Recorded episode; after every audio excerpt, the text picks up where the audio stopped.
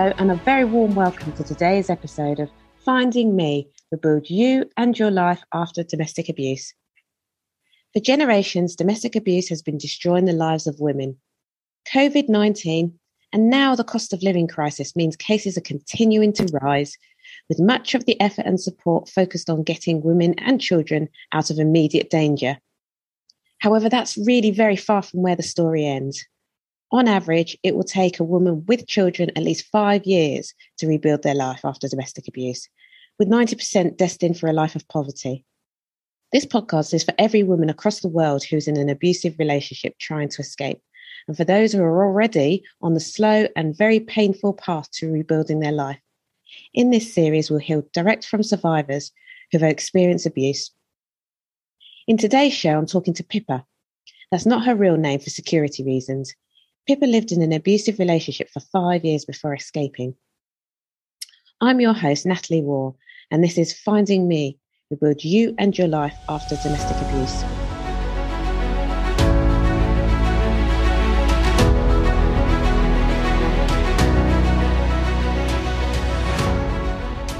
Pippa, a very warm welcome to the show. Can you start by giving us a quick overview of your relationship what were the key issues and perhaps what was the breaking point for you? Right. So um, I married my ex husband in 2003, left him 2008, divorced by 09. Um, he'd come over from Australia for a holiday. He's not Australian, but has dual nationality. He stayed in England when he met me, so he, he didn't want to go back. Um, the relationship did progress very quickly within a couple of months, he'd moved in with me and um, we'd got engaged, and I found out I was pregnant. Um, we did go on to have two children together after we got married, but also I did notice that after we got married, things changed um, quite drastically. Um, my friend circle became pretty much non-existent, and um, used to restrict what contact I had with family um, unless he was there. Also, um, one thing that I did notice was on our wedding night, he did actually just say to me uh, that now we're married, I can never leave, I can never divorce him. And um, at the time, I just brushed it off, thinking, oh, well, he's had a bit too much champagne. Um, and we did go on to move to a very isolated area where I, I found that I was totally reliant on him for just about everything some of what you're said keeps coming up time and time again around abusers wanting to move really fast at the beginning um, and then wanting to move into your house. That seems like a quite a big red flag. What were some of the real crunch points with for you um, that really sort of made you think you've got to get out? So um, i noticed that well some of the abuse, which was physical, um, it's it progressed to being in front of the children. Um, so I thought, you know, it's getting too far. I'd put up with it for quite a while, and uh, now the children were witnessing it, mm-hmm. and um, I was able to get in touch um, with my dad and my aunt at the time um, because I wasn't really allowed access to the phone. I mean, he did break the landline a couple of times because he found out I'd used it while he was out. And um, he used to keep my mobile phone on the window ledge or on the side so that it was visible to him at all times. And um, so, on the rare occasion that I could get in touch with anybody, I did manage to get in touch with them and make a plan um, so that I could sort of escape without him really knowing. But um, but one of the other things where we um, he did push me in front of my daughter, who was two at the time, or just turned two, and um, I fell onto some her little toy table, and um, that was that alongside the fact that he didn't he didn't want his, us to get oil because we had oil heating for the central heating, and um, he wanted to spend the money on himself instead of uh, heat in the house. So again, that was another thing. I knew I couldn't keep the children warm because it was such an old stone building that we would get ice on the inside of the windows. And um, so we were, I was at a breaking point really. Oh, Pippa, that, that that's incredible. So you didn't even have control of your mobile phone. You weren't even able to heat your home sufficiently for the children, and then he was violent towards you in front of the children. Yeah, I think a lot of women will put up with things being done to them but what motivates them to take action and it feels like it's exactly the thing in your case is that the fear that if you don't leave then children will think that the behavior is normal and end up in a more abusive relationship so bearing in mind he was so controlling how did you manage to get out of that situation? I can't imagine that you could have sat down with him and had a reasonable conversation and say that you wanted to break up. So tell me, how did you escape? So, um, as I said, I managed to get in touch with my dad and my aunt, and um, we we planned for when he would be out, when we knew he was going to be out for a good few hours and um, and then they turned up at my house. Uh, the children went to my parents' house, and um, we just literally left with nothing. I think I had a few basics, their favorite toys, and um, some underwear, from what I remember. And then I left with them and went to my parents' house, and we stayed there. Uh, but at some point he did get back in touch um, quite quickly, saying that he didn't want the children to leave the home, so uh, we could all return and he would leave. And um, I believed him, so I thought, yeah, okay, it's it's it's safe. So we moved back in, and then he on that evening he broke back into the house in the middle of the night. And um, I called the police. They asked him to leave, but as both names were on the lease, at the time, um, he had a right to to break in the house, so he was protected in that respect by the police. And um, so we left for good then, and we didn't return to the house after that. And can you tell us a little bit about how you actually made contact with your family? Because he kept your mobile phone and you didn't have a phone you know so how did you actually make contact with your family at the outset? He allowed me to have the mobile phone on the window ledge funnily enough for emergencies. So when he would leave it was still left there. And um, that's when i took i mean he would check the phone when he came back so he could see who i rang if anybody texts me. But i didn't have any contacts in my phone apart from my dad. And then um, i managed to just use it in that moment because I sort of built up his trust in me with the phone, if that makes any sense. Mm-hmm. Where I proved that I didn't contact my family on it. I didn't text my family on it. So it's sort of, he trusted me to have the phone on the window ledge at that time. Wow. But it did take a while for that, for me to gain that trust, maybe about a year for that, for, to be allowed the phone there. if that makes any sense, which looking back it doesn't, but my goodness, yeah. So you escaped, fantastic. Mm. Um, and then how long do you think um, you have been focused on rebuilding your life and trying to move forward to something that resembles a normal life? Oh gosh, uh, ever since I left in 2008. Um, but unfortunately, um, he stalked me for many years after that.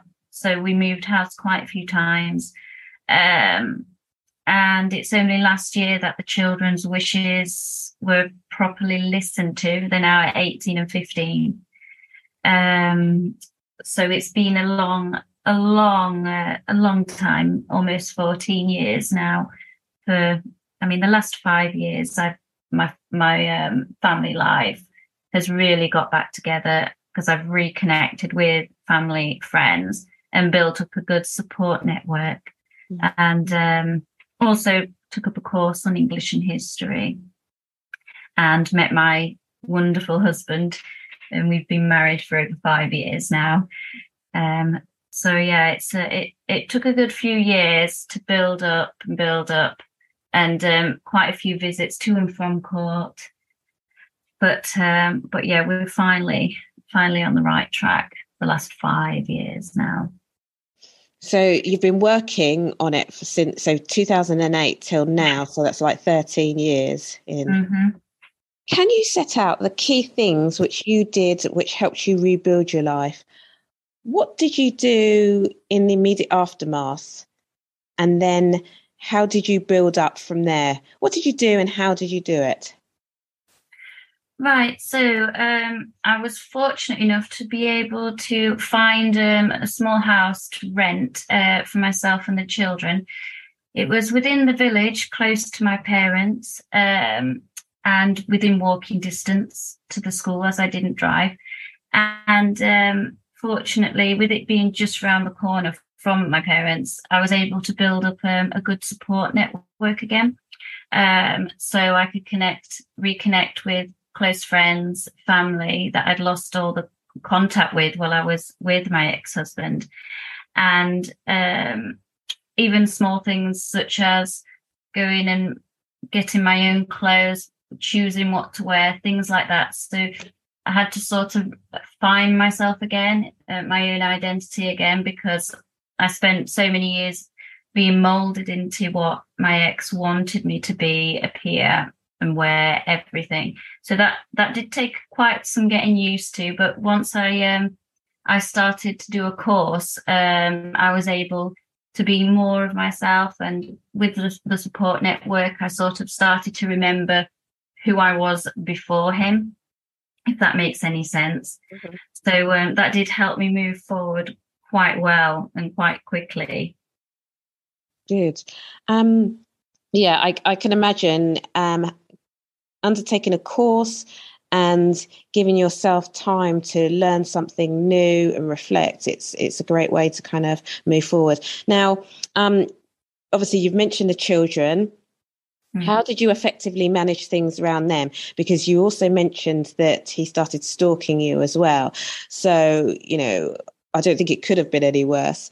Um, so how did you how did you manage things around them to protect them and help them to grow um, with all this going on in the background? So, um, as best I could, I kept that separate to the children. I never discussed what was happening at court with the children. I never um, showed them when I was upset, things like that. I was sort of I I basically put on a brave face around them as I didn't want what my ex was doing at the time to affect them. Um, I don't know if it's the healthiest way, but at the time I needed to, in my mind, I was still protecting them from him. So I kept everything separate, everything separate. I wanted them to know and make sure that they knew that their mum and home was their safe space.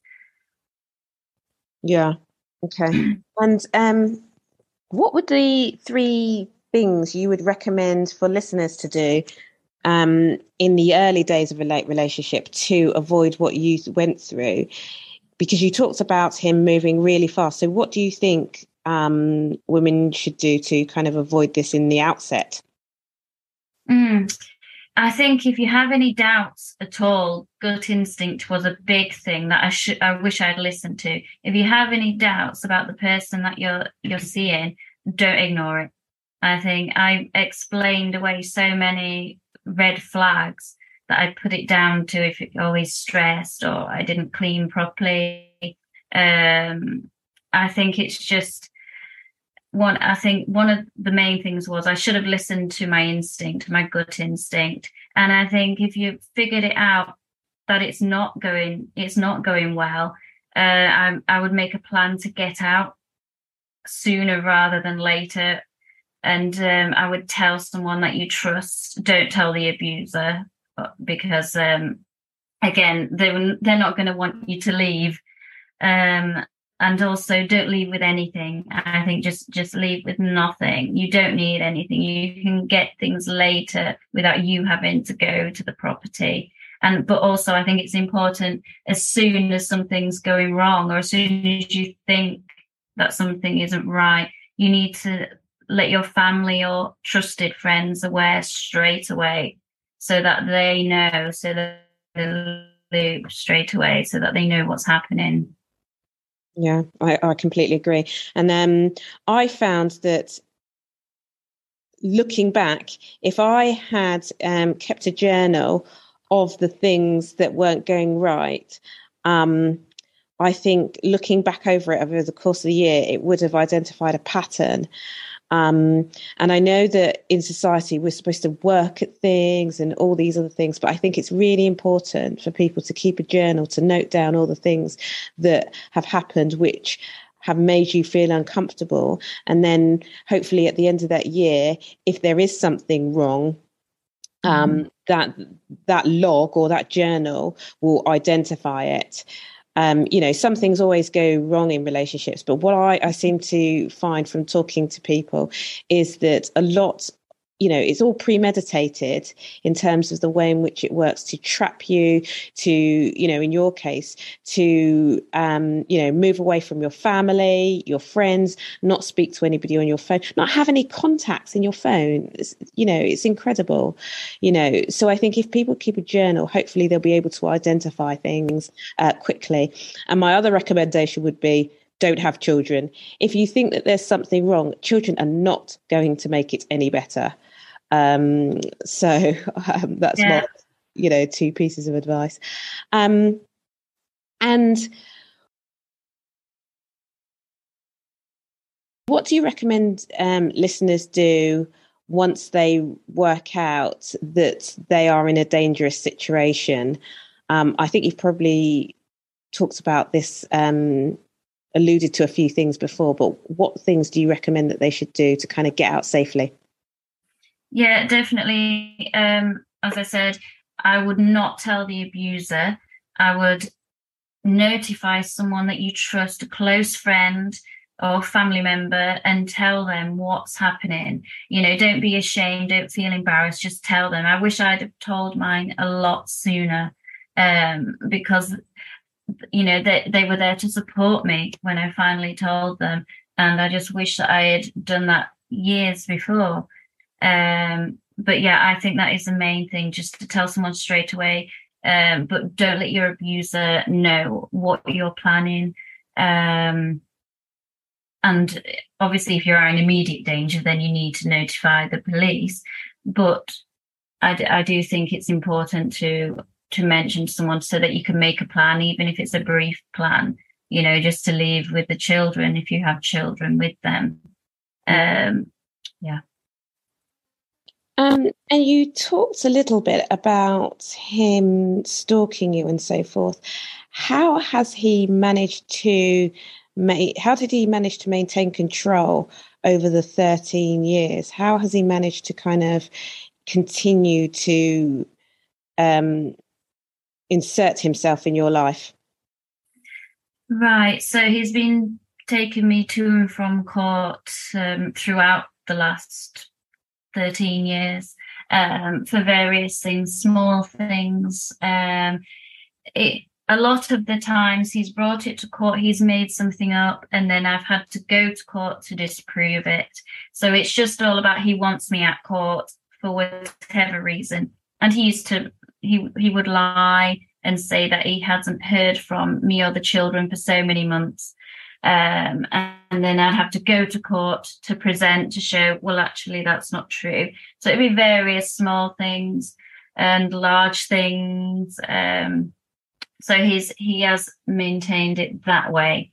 But recently, we were able to um, stop most of that now um, because um, it was the final order last year, and the children are at an age where they are being listened to. So, fortunately, they have a choice whether or not they have any contact with him. So, it's not court ordered anymore. Oh, wow. Okay. So, you continue to go back and fight, and now it's not court ordered how much interaction that he has. So, it's up down to the children and the way in which he treats the children. That's right. That's right. And um, at the moment, um, I mean, my daughter hasn't been for for quite a while now because she's been given that choice. And um, my eldest, who's 18, he chooses whether or not he sees him. So, um, you know, they have finally been listened to and they're in a position where they're happy. Yeah. And can you talk to us a little bit about the judges which you've had? Because obviously, we've, you know, in the beginning, there was so much focus around um, fathers having contact with their children despite so much of what they'd done.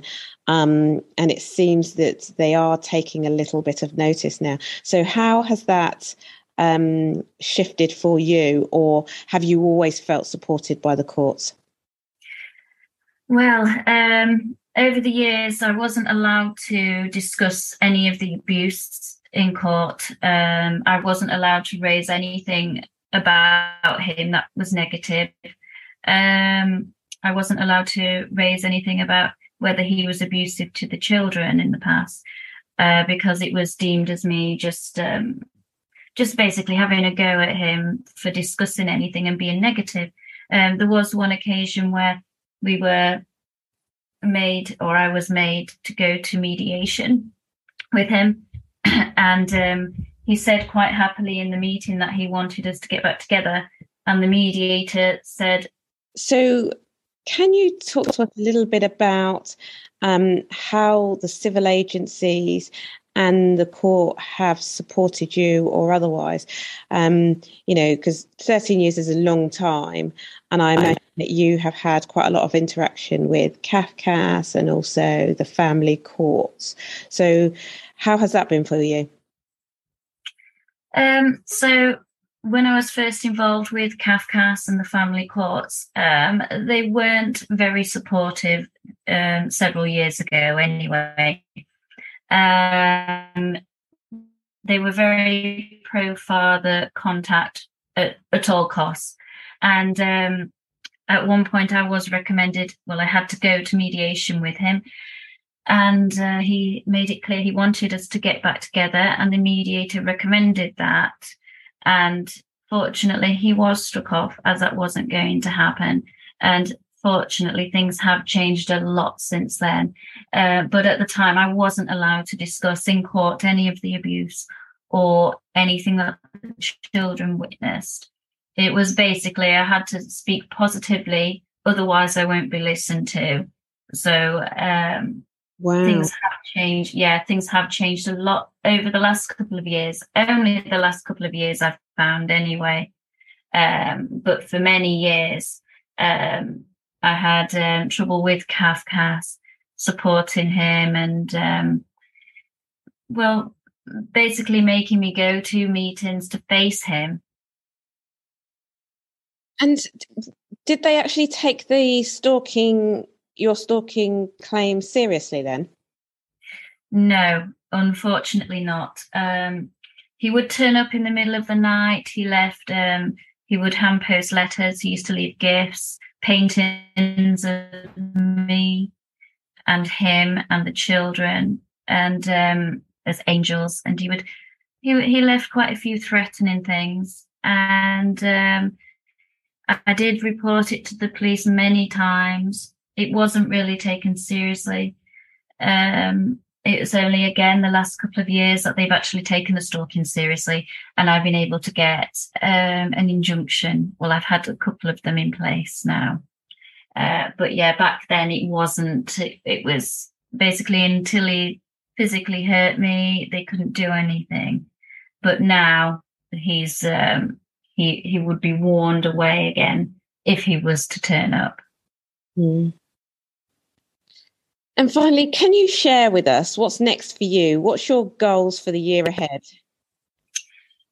Well, um, now we're now I've been married for just over five years with my new husband, and um, we are looking forward to a move in the summer. We've been fortunate enough to get a lovely house um, somewhere slightly more rural, so we're looking forward to that. That's um, that's our main thing this summer, and we've got a holiday coming up as well. So yeah, we're um, we're on the road to to a lot of good things at the moment. Definitely, we, we don't have to live in this area anymore. It's uh, it's um, it's looking good for us at the moment. Fantastic. Um, thank you for sharing your story, Pippa. I'm sure that there's going to be a lot of people who um, are empowered by the struggle that you've gone through and have come out the other side and are now looking forward to a, a very happy future. That brings us to the end of the show. Um, if you, the listener, have any comments or questions regarding anything that Pippa has discussed, then please don't hesitate to email us at findingmeafterabuse at gmail.com.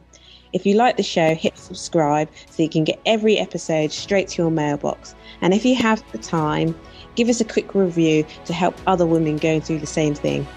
And finally, thanks for listening.